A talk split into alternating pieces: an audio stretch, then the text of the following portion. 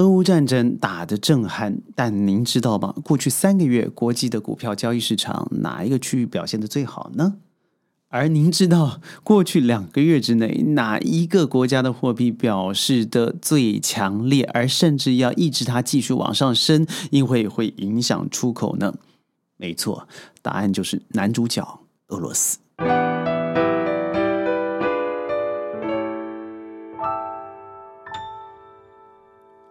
欢迎各位加入今天的宣讲会，我是轩。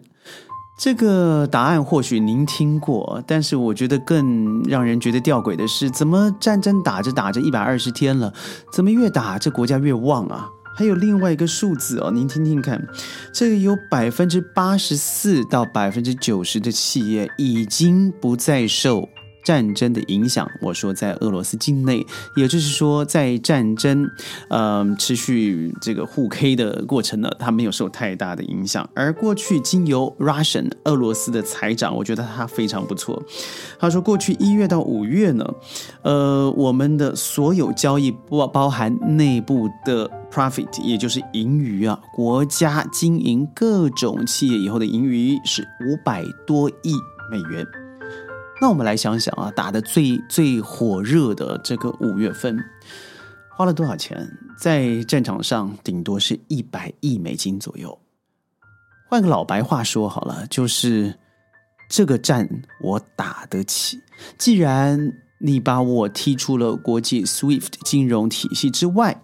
但我依然可以用卢布来交易，更何况卢布的升值啊，那是远远已经超过在战前的呃币值了，甚至国家还要要求不能够再升，不能再升，因为出口会受很大的影响。那在战争战战场上赢不了，经济上面又无法限制，而现在好像整个民意啊也开始不再支持，好像。乌必须要战胜打到底，因为大家都出现了乌克兰疲劳症的现象，而这个风向最近出现在欧洲，因为在一百二十天以后，呃，普丁他上周表示，在只要达成目标之前是绝对不会撤军的。而最近有一份，我相信在网络上面每个人都可以找得到的十个国家的民调显示，现在欧洲民众出现了严重的分歧。多数是希望这个战争可以赶快结束，这意味着比起俄乌战争的初期，很多人希望赶快打赢，而且一定要赢这样子的光荣战役。也就是说，邪恶不可能打打败正义的。但是好奇怪哦，四个月时至今日，多数的民众是希望停战的，更多人希望停战比惩罚恶国的民众还多。所以很多人就说，这到底为了什么？坦白说，也真的是疲劳了。疲劳什么？不论是经济上，不论是生活的供应链上，譬如说大麦、小麦的出口，譬如说天然气，譬如说原油的出口等等，这已经知道，现在即使德国啊，他把所有的储备燃油都已经燃油库填满，也不可能保证今年的冬天可以安全过关，甚至把储备存存煤都拿出来烧的状况之下。那也就也就是说，我现在持续下去，我到底在争什么，拿什么？看看吧，最近这个民调啊，有超过八千位受访者的民调显示，目前要乌克兰对俄国占领土地让步也没关系的和平派叫做 Peace Camp，达到百分之三十五，认为这场战争最迫切的目标是要惩罚俄国侵略行为的正义派 Justice。Justice Camp 占了百分之二十五，这就代表整个欧洲的人民的心态现在开始逐渐转变，这也是证明了很多人希望战争赶快结束吧。我记得我在读博士班的时候，在有一个课程叫做国际金融交易上面，国际金融交易上面有一个重要的秩序是大国恒盛，所所谓的大国恒盛，主要的。嗯，根据是来自于天然资源，而且有效应用而得以顺畅的输出。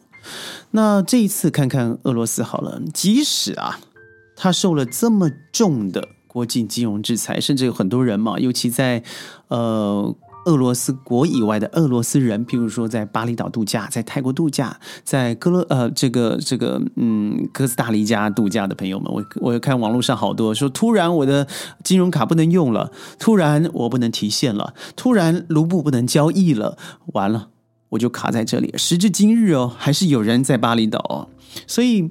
想想看，他已经有这么多让人不方便，而且针对着俄罗斯几乎是集体出现的方式啊，来对他做抗议、做制裁。但是结果是什么？在大苹果美国大声疾呼之下，全世界不过四十多个国家，而且很多事上只有口头上的惩罚，并没有实质上面做出签署实质上面的惩罚行为的国家。看看吧，最近刚结束的 San Petersburg 圣彼得堡的经济论坛里头，里面说了一句话非常重要的哦，这一次的场外交易增加了百分之三十，和以前比起来。而您知道吗？参与这个呃经济论坛的国家有一百四十一个国家，哎，在联合国承认的国家不过一百九十个多个左右。那也就是已经超过最少七十 percent 七成的国家，他是完全认同俄国，而对于去重建乌克兰本身是没有那么大的兴趣，但是对于参与俄罗斯的未来建设，反而表达高度的兴趣。这又意味着什么呢？看看 Boris Johnson 英国首相强森啊，他针对我之前所说的这一个 ECFR，就是欧洲智库。外交关系协会所发表的这个和平派、正义派的呃统计，他说，他认为乌克兰疲劳正出现在全世界，因此呢，当俄军正在侵略乌克兰国土的时候，我们必须展现乌克兰能赢且终将会赢的这句话。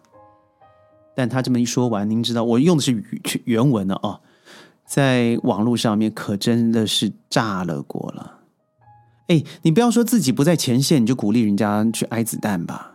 有人更说，现在要停战真的很很困难，但是拜托乌克兰，如果你有台阶下，你就赶快下吧，烦死全世界了。你有没有想过，如果发生在你自己的家园，你还是会说一样的话吗？最近我看立陶立陶宛很努力的啊，在帮乌克兰加火添柴。但您知道吗？最近这个把欧盟啊，把这个乌克兰列为候选国家，已经成为一个最重要的指标。什么指标呢？就是赶快割地吧，赶快结束吧。就连这个 Joe Biden 他本身哦，也给予了很大的明示。我给你这个钱就是最后的分手费了。那你最后拿三百亿美金走了以后，不要再向我要钱，因为我没有了。但奇怪的是什么呢？这个现在发生的尼古拉耶夫了哈，或者是呃利己藏斯克了、北顿内斯克了，这些不论是嗯这个声东击西，或者是只是一些烟幕弹，我觉得他都是表现出来了一个要赶快结束下台阶的一个面貌，所以。这次共同列名啊，在经由欧盟研讨会里头所发表出来，最后的结果是摩尔多瓦还有乌克兰共同列名加入这个啊欧盟的候选国。我记得我读到这个消息的时候，在飞机上，我真的是突然噗嗤一笑，真不好意思。各位可能听过乌克兰，但您可能不知道什么是摩尔多瓦。但轩有经验，因为当初我在东欧旅游的时候，我去了罗马尼亚，去了保加利亚，去了芬兰，呃，去了波兰。而我知道，我刚才说的，除了芬兰以外的三个国家，每个月欧盟最少要支付一百亿到一百五十亿不等的费用，帮助。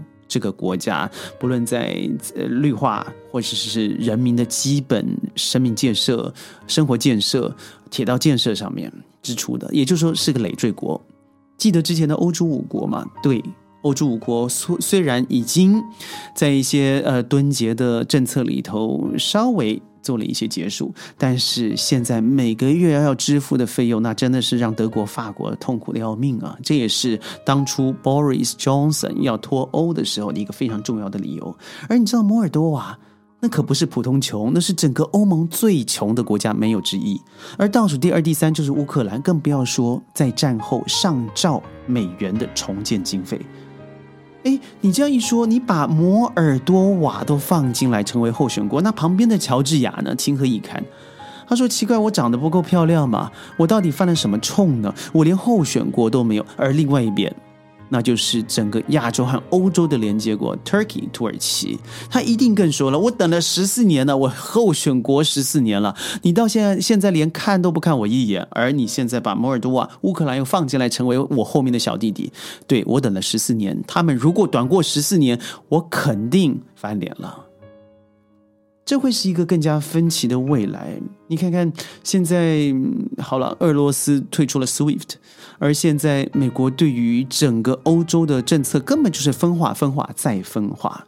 从 G7 的会议把日本加入了以后，再看看现在啊，世界上面最大的强权国家，彼此之间好像不再是以沟通作为桥梁，而是比谁的拳头大，谁说话分量重。谁的假消息散布的更不要脸，那就有可能占得到啊民意的先机。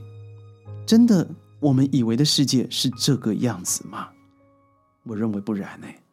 我不知道您对于俄乌战争有什么看法？我个人是非常疲倦的，因为每一次呃看到的消息也顶多就是多撑多撑一点，甚至我认为，或许有些人认为泽连斯基是英雄，但我认为英雄和狗熊不会差很大的距离。当你把约东扩放在了主要的宪法合约里头条文里头，那你根本就是把人民的生命放在风口浪尖之上，你要负绝对的责任。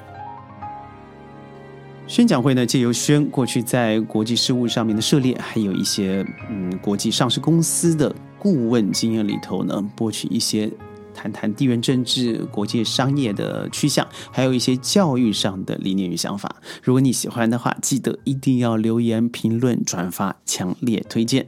宣讲会，我们下次见，拜拜。